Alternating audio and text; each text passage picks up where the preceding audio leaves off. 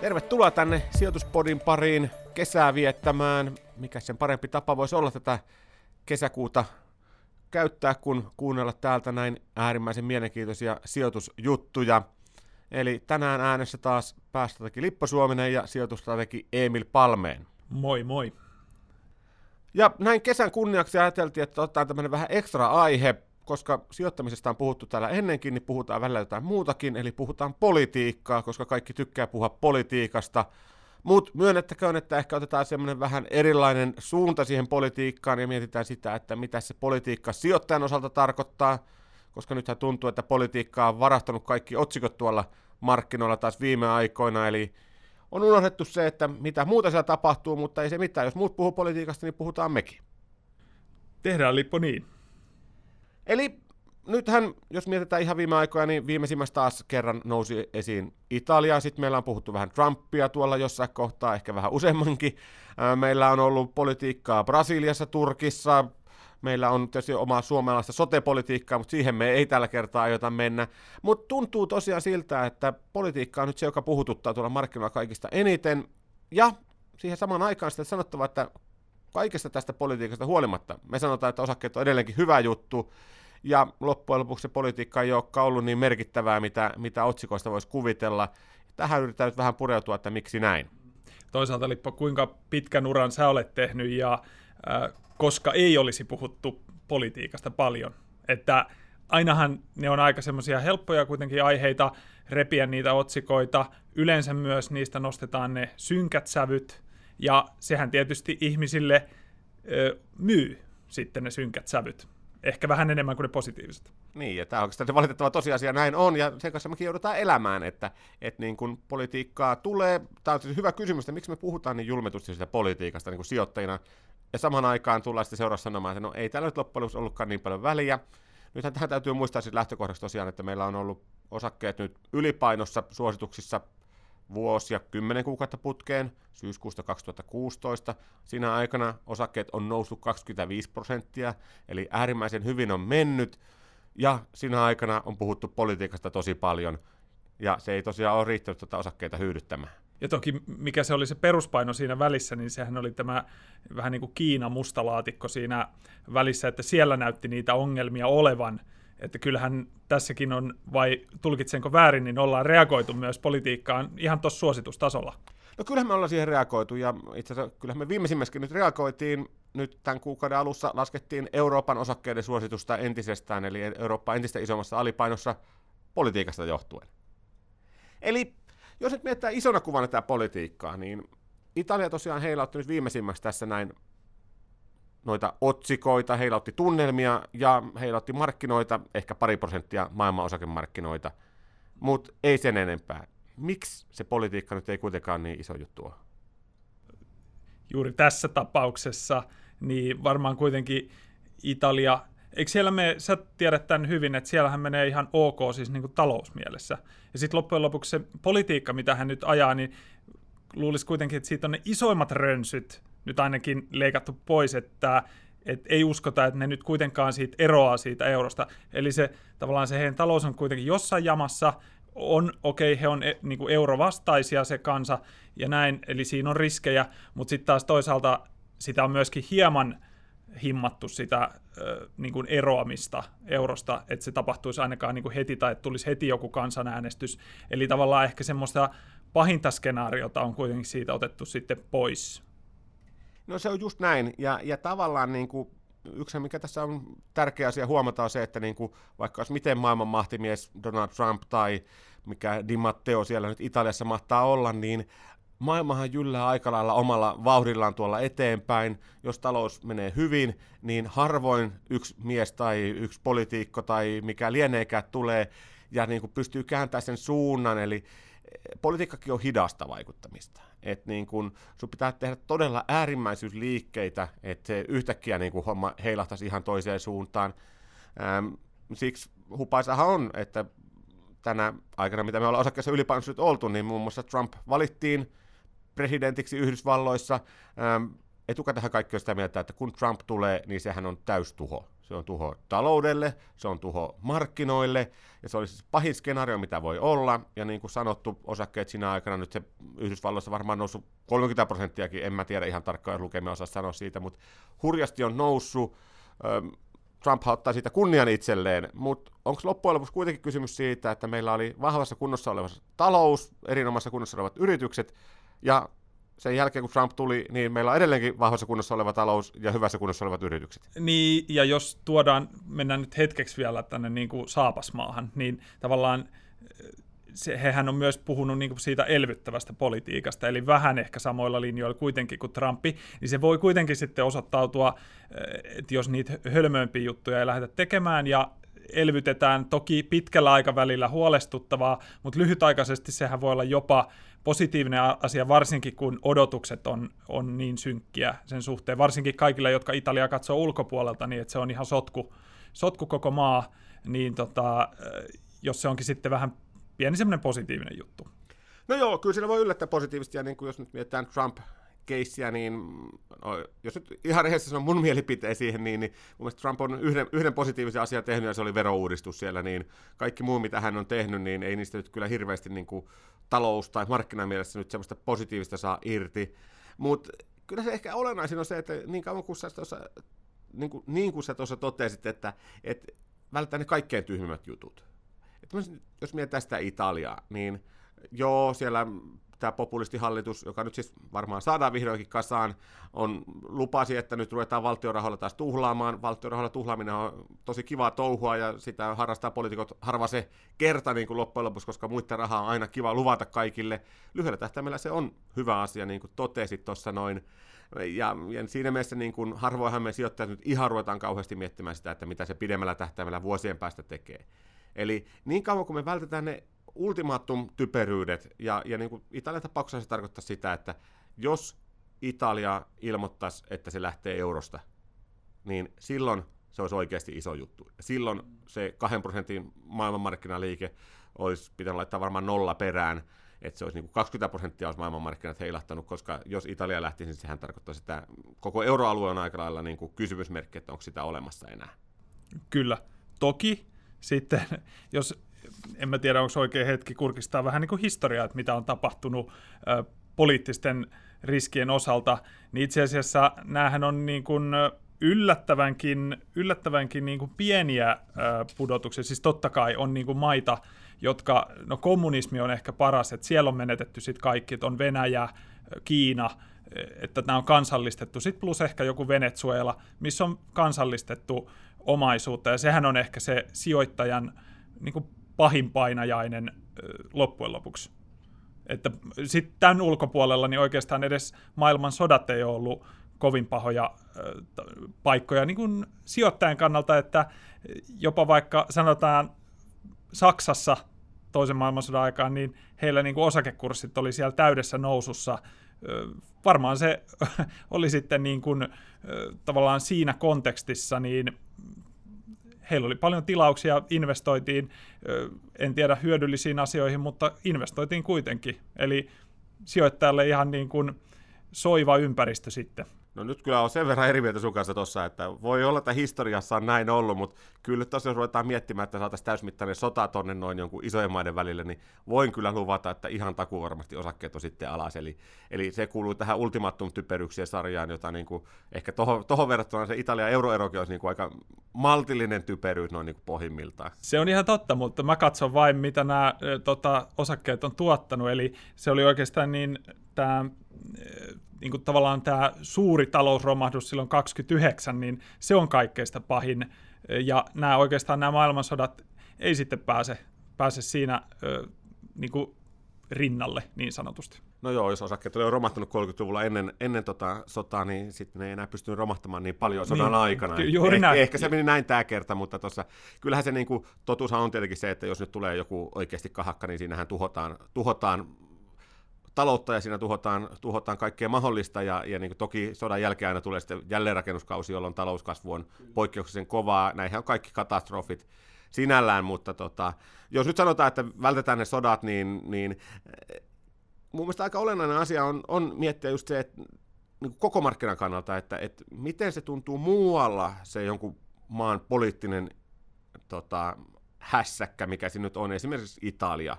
Et, niin kauan kuin se euroero vältetään, niin onko se loppujen lopuksi muulle ongelma, että mitä siellä Italiassa tapahtuu? Heilattaako se Suomen taloutta tai Saksan taloutta tai puhumattakaan Yhdysvaltoja. Juuri näin. Toki nyt täytyy muistaa, että jos nyt tuodaan se pieni mutta, että mikä on eri lailla historiaan verrattuna, niin nyt on todella monimutkaiset nämä linkit. Eli, eli siis alihankinta on hajautettu pitkin maailmaa. General Motors ja Ford, niin heillä on satoja satoja alihankkijoita kymmenissä kymmenissä maissa, ja näillä alihankkijoilla on varmaan omia alihankkijoita. Eli tavallaan onhan ne ketjut hyvin monimutkaisia, ja varmasti myöskin omalla tavallaan aika hauraita sitten, jos tämmöisiä niin pelisääntöjä ruvetaan kesken leikin muuttamaan. Toki myös varmaan sopeutuvaisia sitten, että ne alihankintaketjut rakennetaan uudestaan, mutta semmoisia hetkellisiä häiriöitä varmasti. No joo, on äärimmäisen mielenkiintoinen tapa, tapa ajatella tuossa noin, ja itse mä oon miettinyt vähän, että, että tavallaan niin, nyt kun jos ajatellaan yrityksiä, niin yrityksiä ei oikeasti ole enää mitään kansallisia. Ne on listattu johonkin pörssiin, mutta ne, niin kuin, eihän ne oikeasti toimi siellä. Niillä ehkä on se pääkonttori, mutta pahimmillaan niitä tuotannosta 99 prosenttia jossain muussa maassa, ja monesti se on hajautettu tuonne ympäriinsä. Jolloin just se, että nyt sanotaan vaikka Italia pistäisi nyt itsensä ihan soseeksi ja siellä niin, niin inflaatio karkaisi käsistä tai mitä lienee, niin näillä yrityksillä, jopa italialaisilla yrityksillä varmaan tuotanto joka puolella maailmaa, jolloin ne siirtääkö sen tuotannon muualla, jolloin itse asiassa se kyseelle yritykselle se isku onkin aika lailla vähäinen siitä. Eli edelleenkin mennään siihen samaan, että jotta politiikka pystyisi kaatamaan markkinan, se pitää olla semmoinen, joka kaataa useamman maan kuin yhden maan. Kyllä. Ja voi olla, että se pitäisi kaataa useampi kuin yksi maan osa jopa niin kuin tässä tilanteessa. Toki sitten täytyy erottaa tästä, että me puhutaan nyt markkinatasolla. Totta kai on aina voittajia ja häviäjiä siellä yksittäisissä yhtiöissä. Eli, eli voihan olla, että tulee vaikka jotkut ympäristölainsäädännöt, mikä on niin kuin yhteiskunnan kannalta hyvä asia, mutta tietysti joillekin firmoille saattaa olla huono asia sitten, että tietysti niin kuin yksittäisten firmojen tasolla totta kai meillä on koko ajan pitää tarkkailla hyvin, hyvin tarkasti sitä ympäristöä ja mitä lainsäätäjät siellä maassa miettii, mutta ehkä sitten just markkinan tasolla niin se ei ole enää niin, niin tota selvä se Joo, mutta siis toi on ihan totta, ja, ja niin kuin tuossa parikin juttua. Yksi on se, että niin kuin poliittinen riski on olemassa koko ajan kaikissa asioissa.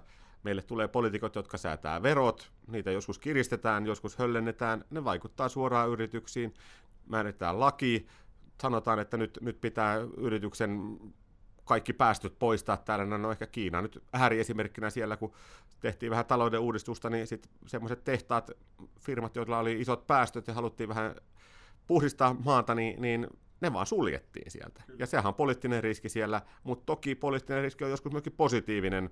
No tämä Trumpin veroale nyt on hyvä esimerkki siitä, että tulee positiivista, mutta myöskin ihan alakohtaisesti, että joku aina voittaa, kun tulee uusi, uusi määräys sinne, niin ja no, otetaan vaikka se Kiina, niin sitten ne, jotka oli vähän puhtaampia tehtäitä tehnyt, niin yhtäkkiä niiden kannattavuus varmasti nousi, kun, kun yleisesti ottaen tota, tuotantoa, kilpailua vähennettiin siellä. Kyllä.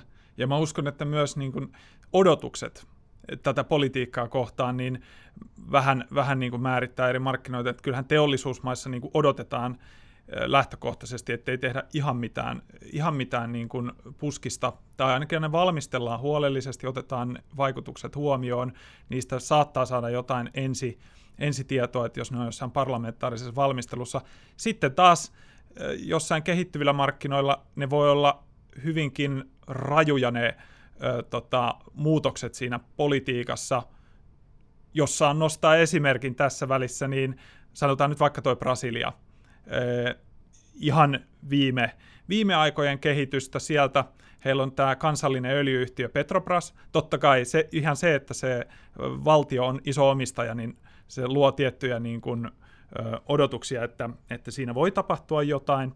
Mutta sitten tietysti tämä osake oli 70 prosenttia tänä vuonna euroissa pystyssä, ja nyt se on käytännössä takaisin, mistä lähettiin vuoden alussa, vaikka öljyn hinta on noussut mukavasti. Eli siellä vaan yksinkertaisesti, kun dieselin hinta nousi liian korkealle, niin valtio sanoi tälle kansalliselle yhtiölle, että nyt sitä täytyy laskea sitä hintaa. Ja tämä ei tietenkään niin kuin sijoittajille semmoinen mieluisa uutinen. Ensinnäkään, että poliitikot määräilee siellä, ja toisekseen myös, että lahjoitetaan Brasilian kansalle tavallaan rahaa. Sinänsä yhteiskunnallinen jalo, jalo teko, mutta se ei ole kaikkien, kaikkien mieleen sitten tosiaan. No taitaa olla ihan jossain määritelty, että omistajien tehtävä olisi niin kuin maksimoida omaa varallisuuttaan, ja sitä ei tässä nyt ehkä ihan niin kuin tehdä, jos, jos niin kuin sanotaan, että valtio ilmoittaa, että nyt te rupeatte sponssaamaan koko kansaa. Kyllä, ja, ja siksipä tämä omistuspohja aina vaikuttaa, eli, eli jos se valtio on iso omistaja, esimerkiksi Suomessahan nyt valtio on joissakin yhtiöissä sitten merkittävä omistaja, niin ehkä se ulkomaisen sijoittajan silmiin ei ole niin houkutteleva. Me toki itse tiedetään, että eihän valtio mitään höpsöä siellä tee, mutta, mutta tota, voi olla ulkomaisen sijoittajan kannalta niin vähän semmoinen musta laatikko, että sieltä voi tulla melkein mitä vaan sitten. Joo, ja, ja toki otetaan nyt vielä esimerkkejä tuosta meidän naapurista idästä, niin kyllähän sielläkin on näitä harjoituksia tehty, että valtio vaan päätti, että tämä yhtiö nyt on kansallisesti tärkeä, ja sen jälkeen se yhtiö onkin yhtäkkiä vaihtanut omistajaa, niin kuin, ja siinä ulkomainen omistaja on sitten jäänyt nuolemaan näppejään. Et, et kyllähän tämä poliittista riskiä tosiaan riittää joka tasolle tuolla noin niin kuin Kyllä. markkinoilla. Kyllä. Mutta siis, jos nyt kokonaisuudella tosiaan mietitään, niin politiikka aiheuttaa hirvittävästi otsikoita, me saadaan siitä juttua, se on tietysti kiva meille, joiden tehtävä on joka päivä jotain uutta asiaa keksiä tuolta markkinoilta, niin siitä tulee semmoista syttöä meille niin kuin jatkuvalla syötöllä, mutta jos nyt koko markkinatasolla mietitään, niin politiikka on 90 prosenttia, ehkä 95 prosenttia, niin se on vaan niin kuin meteliä. Se aiheuttaa ehkä sitä heiluntaa siellä, mutta niin kuin, jos sulla on vahva talouden trendi käynnissä tuolla, no jos yritysten tuloskunto on vahva, niin ei se sitä käännä nopeasti. Mm. Eli vähitellen se tuntuu siellä, mutta se on niin hidasta, että et ei se sitä niin kuin hetkessä tee. Ja yksi asia, mitä, mitä mietin tuossa noin, niin jos mietitään, että mitä poliitikko niin kuin tärkein tehtävä on, niin no tokihan kauniin oppikirjan mukaan se tärkein tehtävä olisi niin kuin tehdä maasta parempi paikka tai jotain sinne päin, mutta oikeastihan, jos otetaan nyt jotain ihan pikku semmoisia itsekkäitä periaatteita tuohon mukaan, niin ehkä poliitikon ensisijainen tehtävä on varmistaa, että tulee itse uudelleen valituksi.